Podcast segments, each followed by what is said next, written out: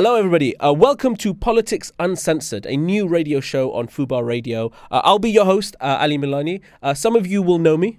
Many of you won't. Uh, for those who don't know me, I used to be a vice president uh, for a national union. Uh, I've been a local councillor. Uh, I was the parliamentary candidate against Boris Johnson in two thousand nineteen. Came closer than anyone has ever come to beating a sitting prime minister. So I told you so. Uh, I've also worked on Bernie Sanders' presidential campaign and been involved in politics for over a decade. But since twenty nineteen, I've been complaining.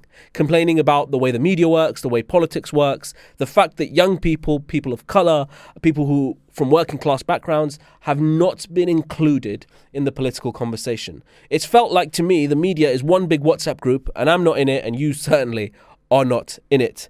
And that is what this show is about. I'm tired of complaining. I'm tired of being from the in, out, from the outside and shouting in. Uh, and we've been given an enormous opportunity, a platform here on FUBAR Radio to talk about politics where it really is, in our communities, in our homes, in our society. And so I've swapped seats.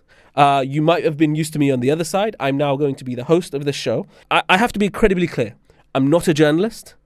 I'm not neutral. You know where my politics lies and what party I'm in and, and what my background is.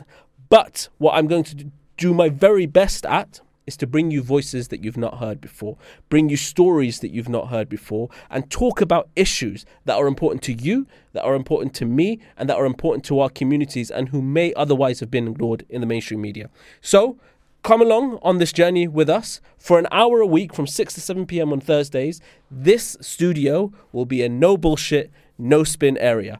I've been on the other side of the table. I know how they do spin, and that won't be allowed in this studio. So I hope you join us on this journey where politics will be uncensored and we can hear the voices and the stories that deserve to be heard.